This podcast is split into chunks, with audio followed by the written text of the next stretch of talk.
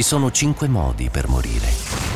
Cause naturali, accidentali, omicidio, suicidio e il quinto, che resta ancora un mistero.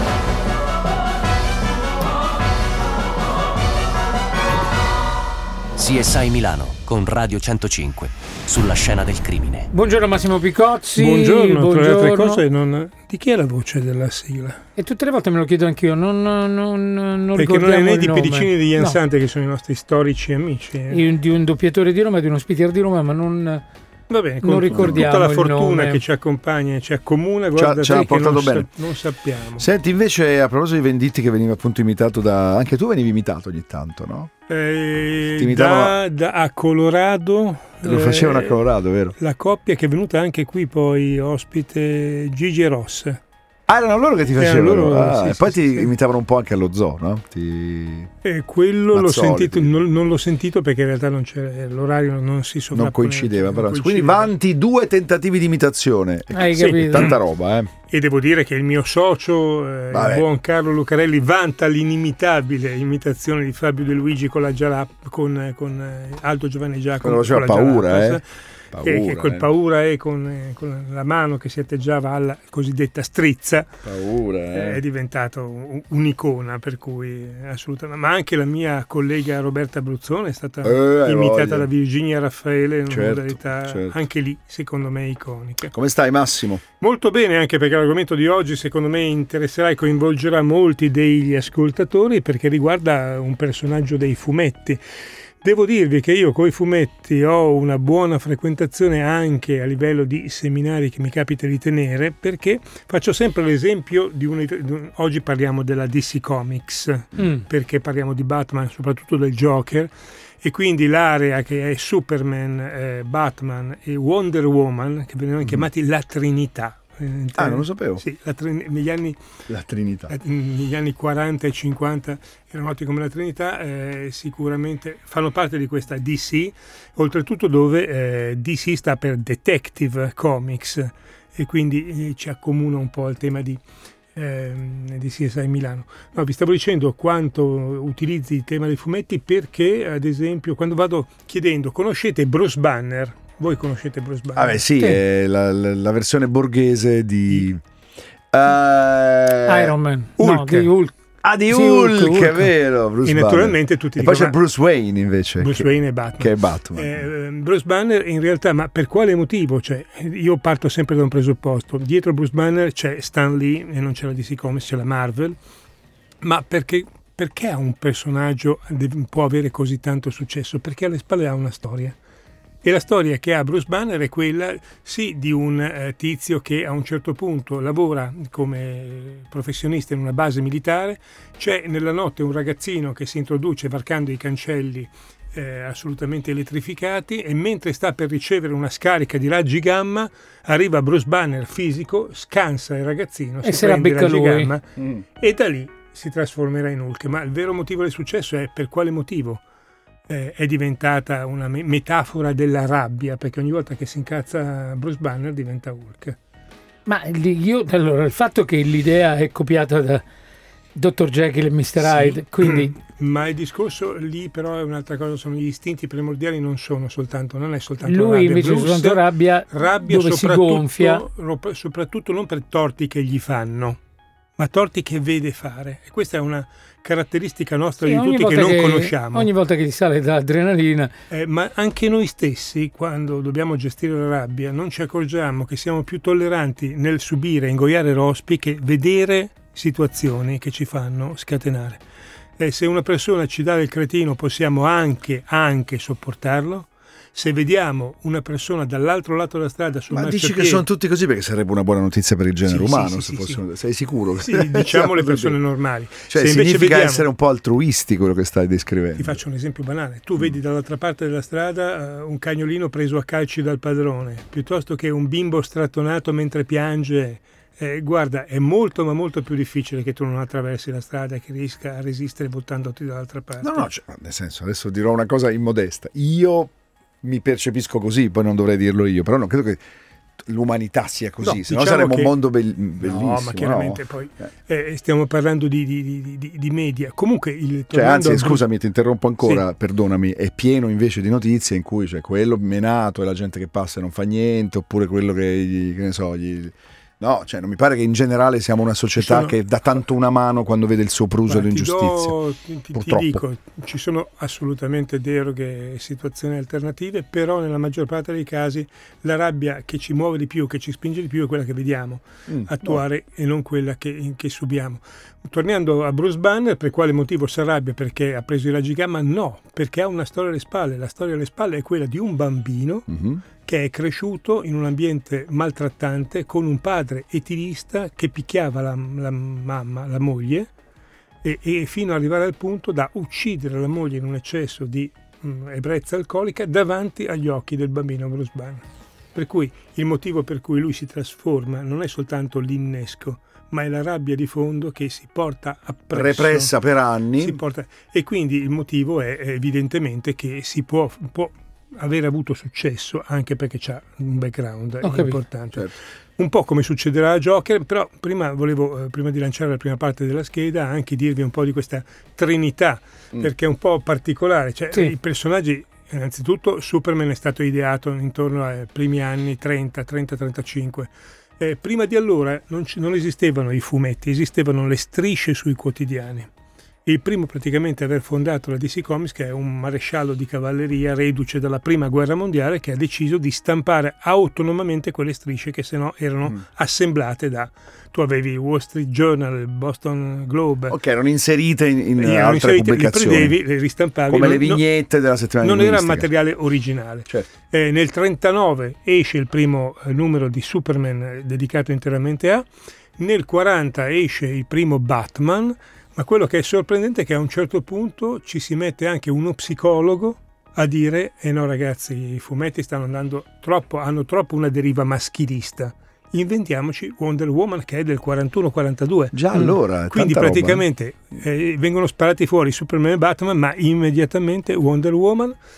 Wonder Woman mi fa venire in mente anche qui un, un- un esperimento contemporaneo che viene fatto, per cui eh, si dice che eh, se tu assumi la posizione Wonder Woman, eh, prima di qualunque tipo di incontro, colloquio, seminario di lavoro, impegno professionale, ti si alza l'autostima perché ti si alzano gli ormoni. E come sarebbe? Gambe leggermente divaricate, E spalle braccia- dritte e e bra- braccia braccia. fianchi. E devi fare il giro su te stesso. No, devi stare fermo per un paio di minuti, addirittura Sì. c'è Però fa subito italiani! Fai- le mani sui Ma fianchi. difatti, la neuroscienziata assolutamente accreditata che ha eh, praticamente proposto questa, eh, questa posizione suggerisce anche avete un colloquio di lavoro, benissimo, ritagliatevi qualche minuto, andate in bagno, chiudetevi dentro e state lì un paio di minuti ad assumere questa posizione. Sembrerebbe una sciocchezza, però in realtà se tu sorridi ti si alza il cortisolo che è uno degli ormoni della felicità. Ma addirittura se io ti costringo a simulare un sorriso, Si alza comunque. si alza comunque. Se io ti dico sì. prendi questa matita, mettila in bocca e eh, afferrala e, e, schiacciala tra i denti in modo da che ti resti un sorriso Un simulato, ghigno, diciamo. ti Mm. si alzano gli ormoni. Ma Pensate. E quindi eh, c'è questa connessione. Se la prendiamo come una connessione tra eh, soma e psiche, ci sta tutta, Eh. c'è questa, la sappiamo. Così, ecla- scusate, così eclatante? Assolutamente no. Senti Massimo, quando è che poi Bruce Banner si inventa la sua idea migliore, cioè di mettere dei, dei- dei- dei messaggi pubblicitari sul web? I banner. Andiamo con la prima parte della scheda? Eh, Era la chiusura per lanciare il comollo. Andiamo con la prima parte della scheda, anche perché andiamo. Tutti i personaggi Tutti i fumetti. personaggi Ah, dei sì? fumetti hanno una storia alle spalle, soprattutto quelli che si sono conquistati una straordinaria celebrità. Prendiamo ad esempio Batman, la cui prima apparizione negli Stati Uniti è del maggio 1939, mentre in Italia è arrivato sette anni dopo.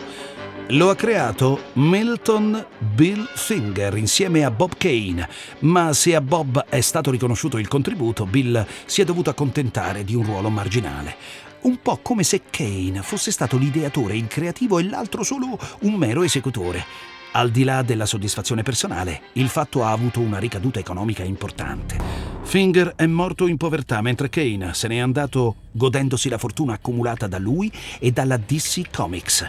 A mettere mano all'ingiustizia sono stati i fan, sollecitati dal biografo di Finger Mark Nobleman.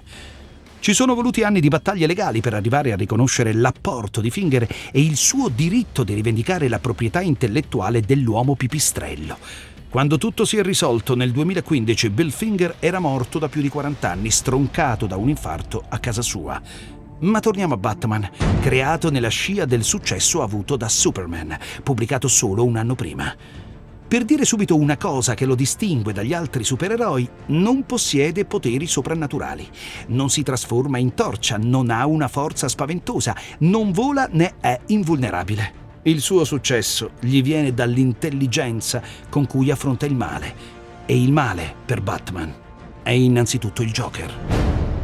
Dal 1989, ovviamente dal Batman di Tim Burton, di cui Prince aveva curato proprio la, mm, appunto, la colonna sonora, questa era Party Man, l'uomo della festa, diciamo, che era proprio la canzone che si sentiva poi in quel Batman quando si vedeva Jack Nicholson fare il, Il Joker, il, bal- diciamo, il cialtrone, perché era un Joker molto buffo. E Prince nell'album aveva campionato anche la voce di, di- di alcuni, c'era anche Kim Basinger, credo. C'erano gli attori che dicevano delle frasette, tra cui la famosa frase del Joker: Have you ever danced with the devil in the pale moonlight? Hai mai ballato col demonio al chiaro di luna? luce. Al chiaro Eh, di luna? che- Nella pallida luce della luna? Va bene. Comunque, devo dirvi che se Comollo mi manda un pezzettino, torniamo Eh. in fascinazione. Paga. E che qua i contributi costano. Questo è Barman, Barman. Grazie, possiamo rientrare. Io lo Cioè- lascerei, è bellissimo. No, ma pensate, pensate che dagli anni 40-60 Batman e Joker erano questi, perché Joker compare nel- già nel primo fumetto di Batman nel 40. Mm. Ed erano questi, cioè vi ricordate le vignettone con eh, le, le scritte dei i pugni, i calci, Eh, certo. gli effetti speciali, eccetera, eccetera, che, Ouch! ecco, Pomf. Pomf! e che rendevano il tutto assolutamente Az! Sì, ma, ma assolut- Facciolo! Eh. ben poco drammatico. Per cui per, diciamo che dai 40 e- dagli anni 40 agli anni 60 l'epoca Ah, d'oro. Scusa, ma te stai facendo dei. e Li fa lui, eh? Io non ho fatto niente. a- a- a- a- parliamo di Joker Fotte- oggi eh, cui, eh, allora ehm, Quanto farebbe ridere. Tra le altre Ah, cose solo Dei a- fumetti che dicono a delle parole. Ma anche in altri dialetti. eh, ne so, Certo. io sono Veneto. preso a pensare cosa dire oltre questo è un esercizio di ehm, no di tenete conto Eh. se io dovessi chiedere sulla popolarità di questa sigla quanto tempo è andata avanti con Adam West il protagonista nei panni di Batman quanto è andata avanti questa serie televisiva Quanto? Pochissimo, due, due stagioni l'ha Eh, segata pochissimo. perché era veramente inguardabile Però è rimasta, però è rimasta. è rimasta la sigla, sono rimasti questi effetti speciali assolutamente originali e poi devo dirvi sono scomparsi invece quei costumi allucinanti. Mm. Perché se ricordate anche Superman, oltre che Batman, avevano i costumi in maglina. Certo. No, qui siamo già, sì, no, sono ancora co- in maglina, devo Beh, dire. qua è già Christopher Reeve, no? Siamo già Povero Christopher Reeve. povero. Senti, ma eh, quale di questi iniziava con le prime ombre della sera calavano sulla città? No, quello era. Era Spider-Man? Quello credo fossero fumetti in tv, qualcosa del genere. Eh, Ma secondo me lo dicevano anche in un Sì. Batman o in uno Spider-Man. Le prime ombre Forse Spider-Man, No, città. no, ha ricordo. ragione Tony. Le prime ombre che Cattivicche. calavano le prime ombre era della catti- notte. Non era cattivicche. Eh, Quelle era, calavano le prime Le ombre della notte. Boh. Io lo associavo, pensavo, a uno Spider-Man o un Batman. No, Vabbè. no, no. Ehm, comunque, tornando a noi, siamo proprio, abbiamo avuto una grande rivoluzione. La DC Comics ha un- una risurrezione dopo anni in cui declina. Ha una risurrezione proprio con l'uscita al cinema sia di Nick Superman che di Batman. Era Nick Carter? Nick Carter, eh. Ok.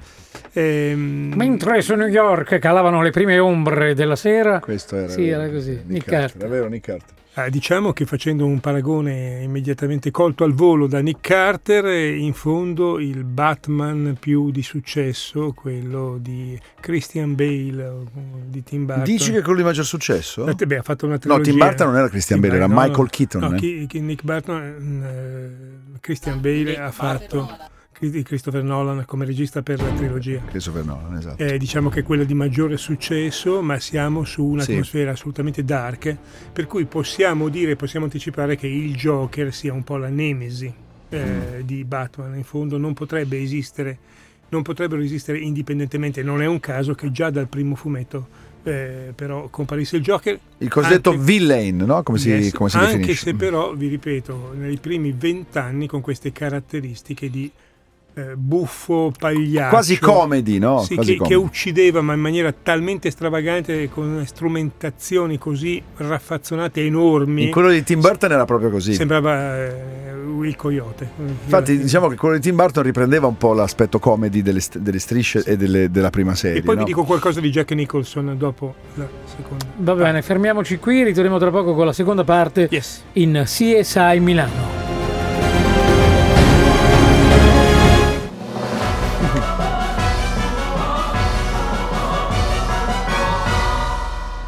CSI Milano torna tra poco sulla scena del crimine. Va Su bene. Radio 105 c'è CSI Milano con Massimo Picozzi. Dove siamo rimasti? Oggi Siamo rimasti, oggi parliamo del Joker, figura assolutamente inquietante, devo dire che se qualcuno ci racconta o ci manda qualche messaggio sul proprio parere, se giudica più inquietante il Joker di Jack Nicholson oppure quello di Heath Ledger. Eh, devo dirvi che peraltro eh, lui, l'interpretazione forse più eh, osannata, anzi sicuramente più osannata alla critica è quella del 2008, Il Cavaliere Oscuro, prima, il primo Cavaliere Prima di Christopher Oscuro Nolan, giusto? il primo di Christopher Nolan in cui eh, lui- Comollo sa tutto oggi, eh? Una Eh, beh, puntata in cui sa eh, tutto. eh, eh, il primo in cui appunto recita Heath Ledger mm, dando un'interpretazione che gli vale l'Oscar postumo così come il film poi uscirà postumo Eh, Jack Nicholson dirà poi non quello non anticipo la scheda dico un'altra cosa cioè si arrabbierà molto quando poi mm, Christopher Nolan realizzerà il suo Batman il Cavaliere Oscuro perché pensava o riteneva eh, di essere il più accreditato al ruolo di Joker, eh, eh, avendo reso il suo personaggio più realistico di quello che poi l'ha reso Heath Ledger. Lui, Secondo- lui percepiva questa cosa sì, dall'interno. secondo me è una cavolata pazzesca, Eh, nel tanto, senso eh. che eh, sì, certamente il volto di Jack Nicholson era più, ehm, più istrionico, buffonesco. Devo dire che personalmente i soggetti che mi fanno più paura sono le maschere silenziose, non Mm. grottesche, il pagliaccio, perché anche Ledger Peraltro in, eh, nel Cavaliere Oscuro c'è una sorta di racconto di un particolare della sua infanzia, cioè lui sarebbe arrivato anche lui come Bruce Banner, cresciuto in una famiglia disfunzionale con un papà etilista che un giorno uccide la mamma, ma siccome vede eh, il figlio eh, spaventato, allora prende un coltello, glielo caccia in bocca, gli produce quei tagli ai Quei lati tagli delle labbra, che è una roba francamente sbag- basterebbe già questa a rendere il Joker di Christian Bale qualcosa di molto ma molto più drammatico e oscuro. Comunque, Eh, è il secondo di Nolan, eh? non è il Secondo. primo. Espertissimi i nostri ascoltatori. Bah. il secondo della... Andiamo con la seconda parte? andiamo con la seconda parte. Jack Nicholson lo aveva avvertito. Glielo aveva detto a Heath Ledger. Attento che il Joker ti farà impazzire, ti mangerà l'anima, ti ucciderà. Perché ci sono personaggi che sono maledetti. Maschere che una volta indossate non si tolgono più. E quella del Joker, il più cattivo dei cattivi delle storie di Batman, è sicuramente una delle peggiori.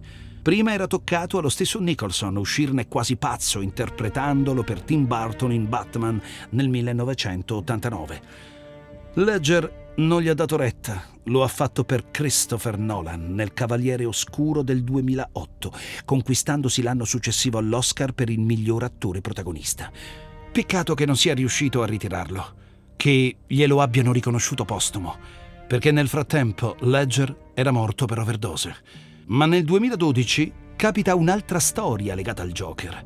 La storia di James Egan Holmes, nato a San Diego, in California, 25 anni. Da un anno frequenta l'Università del Colorado a Denver e quello che lo interessa sono i corsi di neuroscienze. È un grande appassionato di film, fumetti e storie di supereroi, soprattutto di Batman. La sua stanza è tappezzata di poster e piena di gadget del Joker, il cattivo più cattivo di tutti con la sua maschera da schizofrenico. James è insomma un nerd e quel giorno è in fila al centro commerciale di Aurora per la prima di Il Cavaliere Oscuro Il Ritorno. Normale, viene da pensare. La cosa strana però è come si comporta.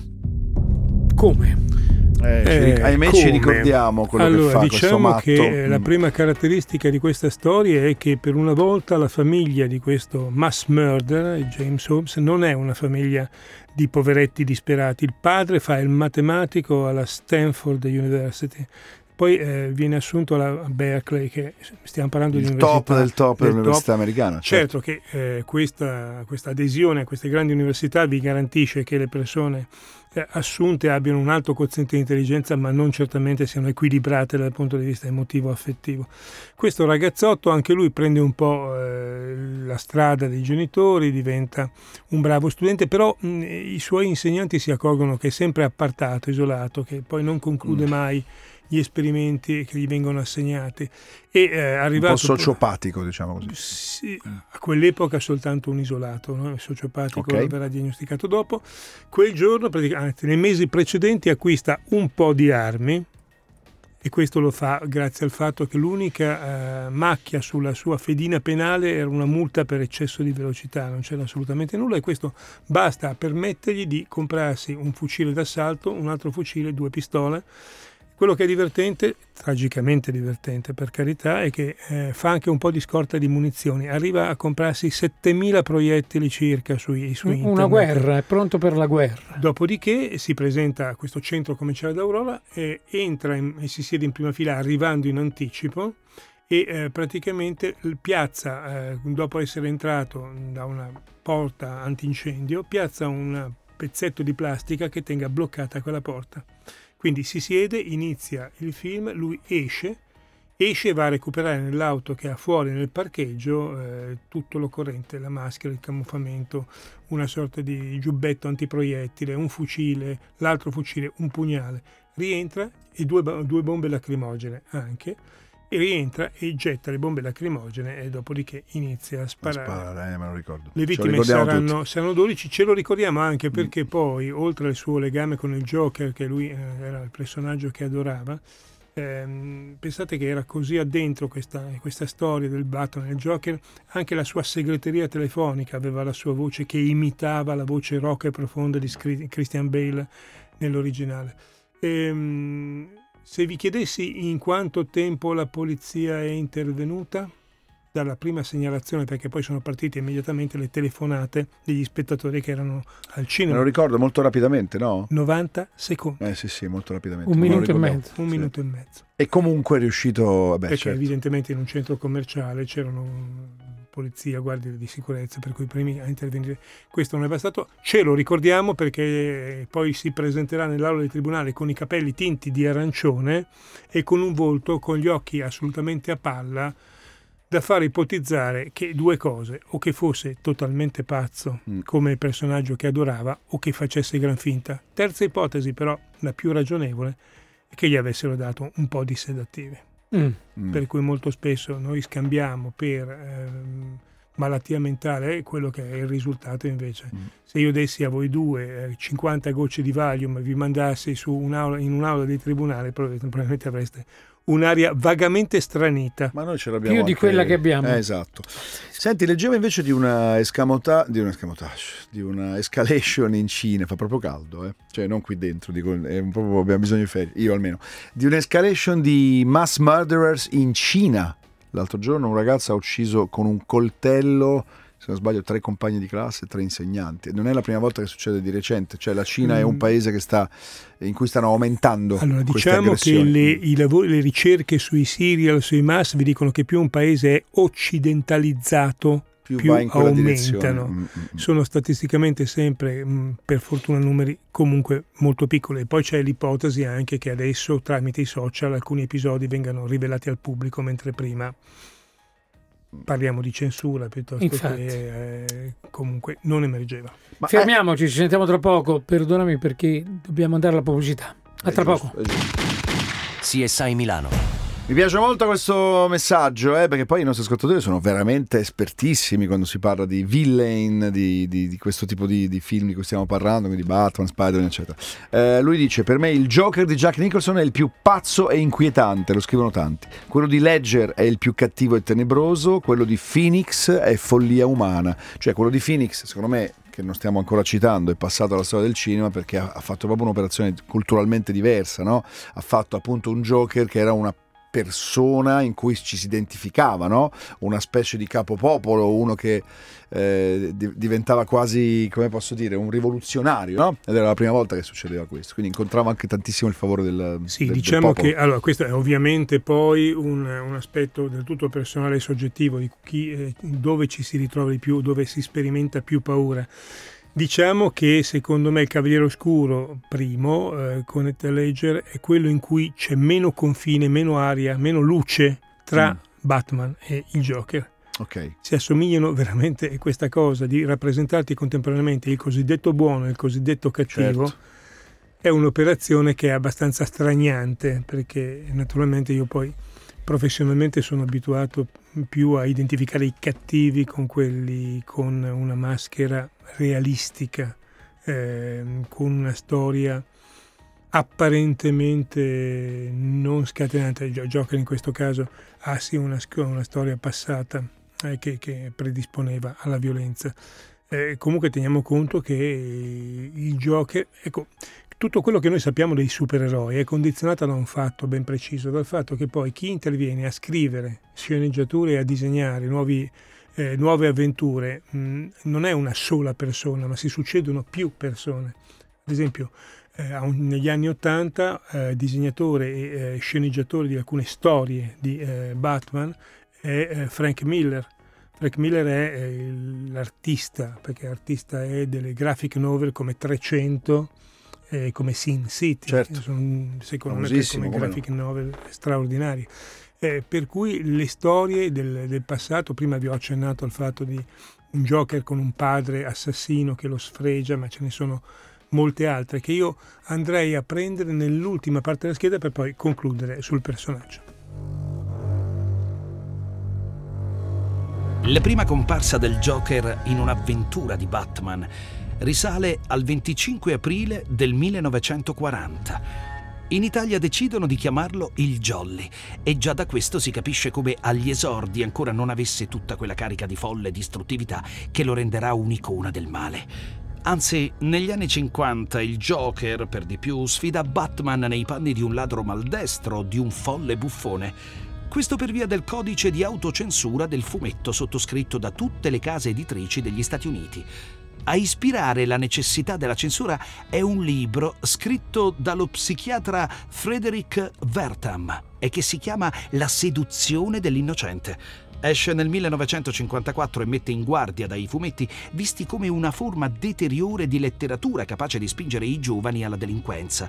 Un testo che ottiene un clamoroso successo che offre ai genitori un monito e insieme un invito a vigilare su uno strumento all'apparenza innocuo.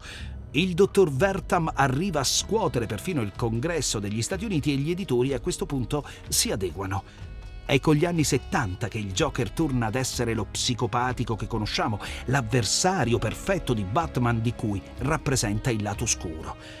Capita anche che decida di allearsi con altri cattivi come il pinguino o due facce, ma il rapporto non giunge mai ad una conclusione per il bisogno inarrestabile di un caos che inghiotta ogni cosa. È un folle e in quanto folle è imprevedibile. Sulle sue origini, volutamente i suoi autori non entrano nel dettaglio, ma lasciano intendere abbia avuto un'infanzia triste e violenta. C'è un fumetto che però racconta tanti dettagli. Si chiama The Killing Joke e viene pubblicato nel 1988. Allora, prima di arrivare a The Killing Joke, Che è anche mi- una canzone famosissima. Mi peraltro. piacerebbe spendere due parole su Frederick Wertham, lo psichiatra che nel 1954 dà alle stampe questo libro, La seduzione, un libro pedagogico, eh, ovviamente eh, rivolto a tutti i genitori, perché poi di fatto i genitori degli infra dei minorenni sono loro che vanno a comprare materialmente il fumetto ai ragazzini di 12-13 anni. E, e- e qui ci sono due ehm, motivi per cui Vertam ammonisce a, a stare attenti ai fumetti. Uno è quello della violenza, ovviamente, che ritornerà peraltro di attualità con il caso che abbiamo prima raccontato di Aurora, che è successo nel 2012, cioè se in qualche misura la figura del Joker abbia ispirato James Holmes eh, lì mio, la mia opinione, lo sapete, è già abbastanza chiara, cioè non è tanto il film che scatena l'assassino, ma è l'assassino che predilige un certo genere di film perché la violenza se la porta appresso. C'è un altro tema, peraltro, su cui Verta mi insiste e eh, lascia intendere che è meglio stare lontano. Una caratteristica che il Batman eh, di allora presenta e che non è molto gradita. Secondo voi qual è? Mm. Che cosa, quale può essere il comportamento dubbio, mh, mm, incerto, oscuro di Batman? Non lo so, ci interroga come Bini ormai. L'omosessualità latente ah. nei confronti di Robin. Ah beh mm. certo, mm. se ne è parlato per certo. anni, è vero, è vero. È un tema per cui e anche qui Bini pensate... direbbe che non c'è dubbio, no? che c'era quel tipo di tensione lì eh, Bini ti direbbe anche che probabilmente, anzi sicuramente che è normale che ci sia una tra- venga letta un'attrazione non necessariamente agita e questo non è assolutamente uno scandalo. Ma allora eh, la legge, il codice di autoregolamentazione che eh, furono costretti a darsi tutte le eh, case editrici di fumetti vide avvantaggiata la DC Comics perché già i suoi fumetti erano abbastanza privi di violenza. Il Joker lo hanno spostato a fare il buffone, Superman è un po' stucchevole perché sempre... Un pochino? Cioè se pensate che eh, è stato eletto come uno dei peggiori cattivi della storia del fumetto, l'ex Luthor, che a me francamente... Mm. Mm, sarà, l'ex Luthor nel primo, nel primo Superman non ricordo nemmeno eh, chi fosse Gene Hackman probabilmente Ah, sì, sì. un ricordo vago comunque era tutto tranne che, che un, super, un, super, cattivo certo. eh, tornando peraltro a The Killing Joke eh, praticamente viene data una spiegazione dell'origine del Joker lui in realtà era un ex chimico di professione che era, aveva tentato di riciclarsi come comico cab- cabarettista di poca fortuna eh, e aveva accettato di commettere, di compiere una rapina per, per avere quattro soldi perché eh, la moglie era, lui e la moglie vivevano in condizioni di indigenza, mi pare ci fosse mm. anche un bambino. E poco prima di realizzare questo colpo con dei complici, viene avvisato che la moglie è eh, morta per l'esplosione di uno scaldabiberon. Mm e eh, i complici del Joker, che allora non era ancora il Joker, lo costringono in ogni caso a commettere questa rapina, rapina su, cui, durante la quale interverrà Batman che farà cadere il Joker in una cisterna d'acido e da qui tutte le deformazioni. Certo. Quando lui poi, il Joker, si rivedrà allo specchio, questo lo butterà definitivamente dalla parte dei matti. Un po' di bibliografia musicale, c'era anche un uh, Joker fatto da Jared Leto eh, non proprio indimenticabile. E poi i Killing Joke sono anche una band, una band eh, londinese tra la fine degli anni 70 e i primi 80, però in realtà sono arrivati credo prima loro che la storia storia dell'88 esatto quindi è la storia pensavo fosse il contrario onestamente invece è la storia che potrebbe aver preso ispirazione dal gruppo londinese. Bella puntata ne facciamo Bella. altre che la riguardano... prossima sarà sull'italianissimo Diabolic. Allora poi... perché io voglio capire quanto poi è bello un film, cioè se definiamo bello il film quando rispecchia il fumetto, quanto più è vicino al fumetto. Quindi mi preparerò anche sul film. Okay. Beh, quello dei Manetti Brothers è vicinissimo al fumetto, sì. no? Beh, sì, è molto, io trovo molto, molto simile. Con una bravissima, peraltro, Miriam Leone a fare Eva Canta. Va bene, grazie. Parleremo grazie la prossima settimana. Grazie Perfetto. a voi, grazie Ciao, a tutti. Max. Sì, e sai Milano torna la prossima settimana con Radio 105 su una nuova scena del crimine.